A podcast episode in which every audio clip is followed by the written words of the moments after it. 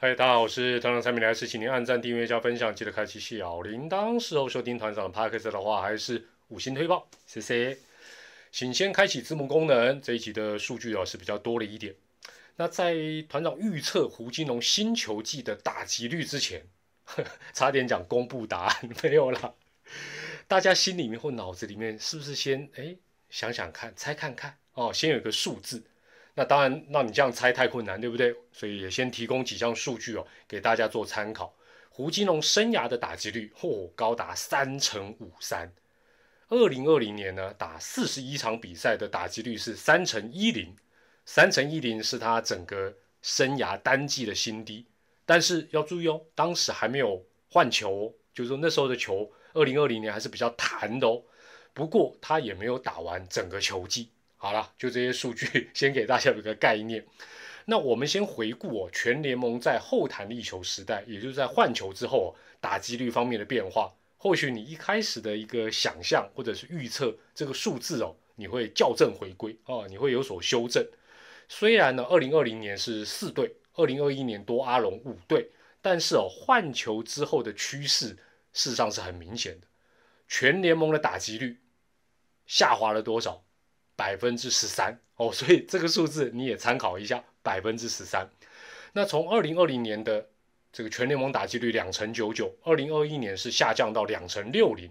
然而个别选手哦，虽然有所不同，但是能够逆势上涨的，在打击率这部分非常的少，能够持平或者是差不多的，也也是少数，也不多。大部分打者大概就只是跌幅的多寡的问题。那我们就以二零二零年呢打席数足以进打击排行榜的十八位好手，哦，这十八个够厉害吧？来看看他们这两年的一个变化，就知道这一个比赛用球的影响力有多大。这十八位打者当中，只有一个人打击率逆势上涨十八分之一啊，不是胡金龙了，他就是去年的打击王陈俊秀，可怕吧？只有一个人逆势上涨，其他十七位的打击率全数下跌。所以，团长对于胡金龙打击率的预测方向就很明显我绝对不会逆势而行，就是向下猜啦。啊，那你要向上猜当然也可以，我就是向下猜。如果再去分析这十八位打者，简单讲就是说，安打型的打者打击率的下跌幅度普遍比较小。这个应该不意外了哈，只是大家没有特别去看，至少都控制在这个跌幅都控制在什么个位数，就没有超过十趴。例如谁，王威成、陈杰宪、陈晨威的，就属于这一类大炮型的哦，差点讲伟大炮型的，或者是单季二零二零年打二十轰以上的哦，这个打击率的跌幅相对来讲都很凶。例如谁，林立。南天宫大弟子詹皇、周董、高国辉等等等，当然也有例外。那你说没有念到的状况都不太一样，你可以自己去比较一下。这个其实完全看什么？完全看打者当然他的状况之外，就是他怎么调整，或者是他有没有办法调整。就哎，球弹弹力不一样，我怎么调整？哦，这个每个人方法不一样。那大家都知道胡金龙是什么高安打率的打者，因此。理论上，他的打击率应该不会跌太凶，因为他不是大炮型或伟大炮型。那团长啊，参考的这个选手哦，采用了参考的选手是谁？是小胖林红玉。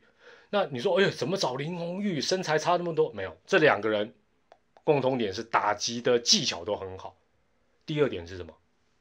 球商啊，那个整个临场的一个打击的那个那个智慧，这两个人真的。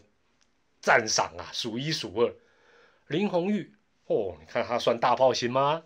那么壮，嘿嘿。他换球之后，他的打击率只下滑多少？百分之五点四。他的形态应该跟刚才讲到那安打型不太一样，但他只下跌不到六个百分点。全垒打在换球前后这两年分别是十三支跟十四支，所以我觉得应该是打击策略了。他很明显的是这两年比较求安打的一个打法，所以哦。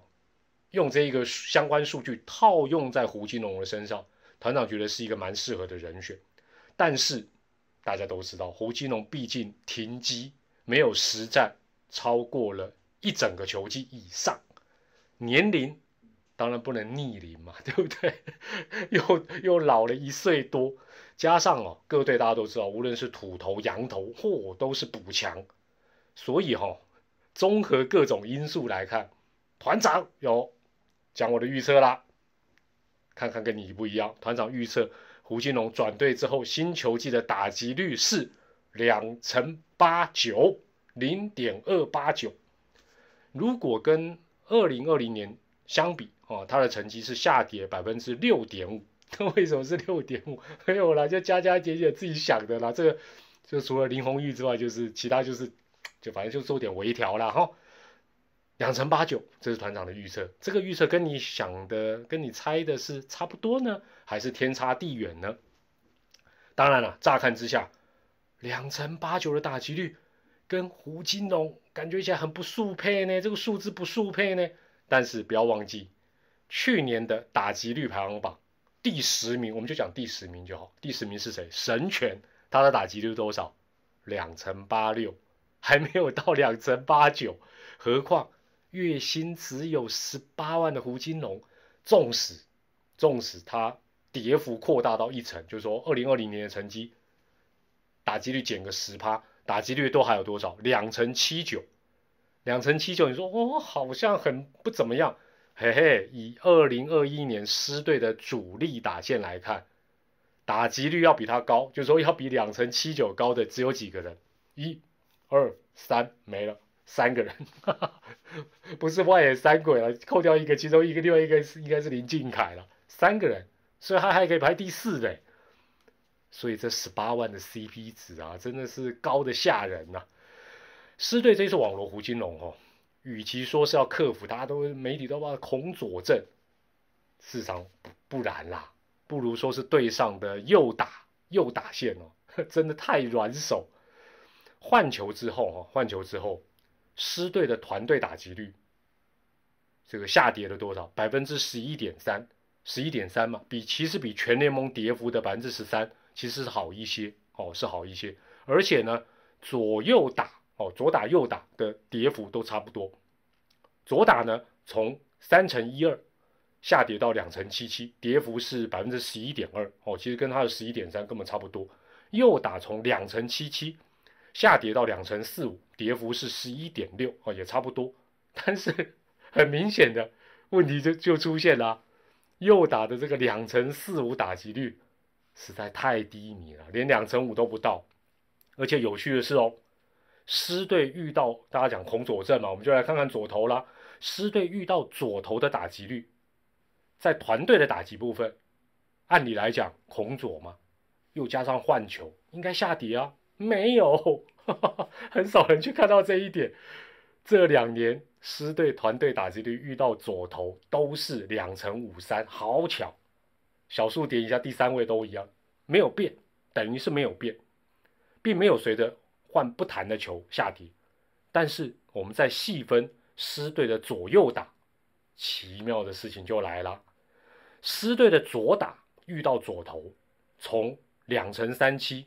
上升到两成七三，其实换球之后它反而是进步的，所以这些左打真厉害啊！两成三七变两成七三，反而是狮队的右打遇到左投，从两成六二下滑到两成三八，完全抵消掉狮队这些左打的心血跟努力，所以问题就越来越清晰了。那讲到喵喵的孔左阵哦。那我再举个人的例子来对照我刚才讲的这个数据，大部分球迷第一个会想到谁？苏志杰，对不对？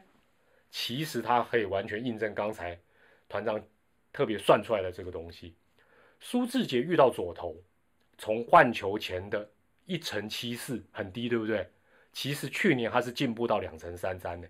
那你说两成三三还是很烂？对呀，但一成七四是不是更烂？而且有换球哦，对不对？所以他也是有进步，等于是他就完全证实团长前面的这个团队的一个推论。所以师队的问题，简单讲就是左右打线的表现落差太大，并不是单纯的什么恐左症，只怕什么德保啦，怕一些左投手。那以去年狮队右啊右打打席哦最多的九位哦主力的右打者来看，九个人哦，逆势上涨打击率了，逆势上涨的只有两个人，一个你一定知道吧，林敬凯，另外一个喵咪一定也知道吧，林佑乐，九分之二，当然逆势上涨本来就不容易了，打击率差不多持平，小跌的剩九个减两个七个嘛，七个人有几个？一个。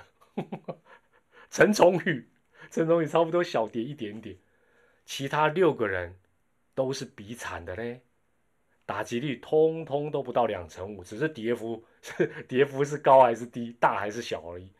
所以新球季师队的右打打线，你说光靠胡金龙一个人绝对是不够的。那这也是狮队另外再找洋炮这个罗莎瑞欧的一个原因。那这两个打者当然如果都有发挥或一定的发挥。那绝对是有加分的，但是狮队早晚早晚还是要面对自身右打打线偏弱以及老将的双重问题。那有关于这个洋炮罗莎瑞欧的部分呢，团长会另外再做一个影片，因为这个人算是比较熟了，不熟的我也不会做影片来做一个分析。那至于其他球迷的预测哈，团长今天在社群发了一个民调。那就是也让大家来大概估计一下胡金龙的这个打击率大概会多少？大家的看法其实蛮平均，也都蛮不一致的。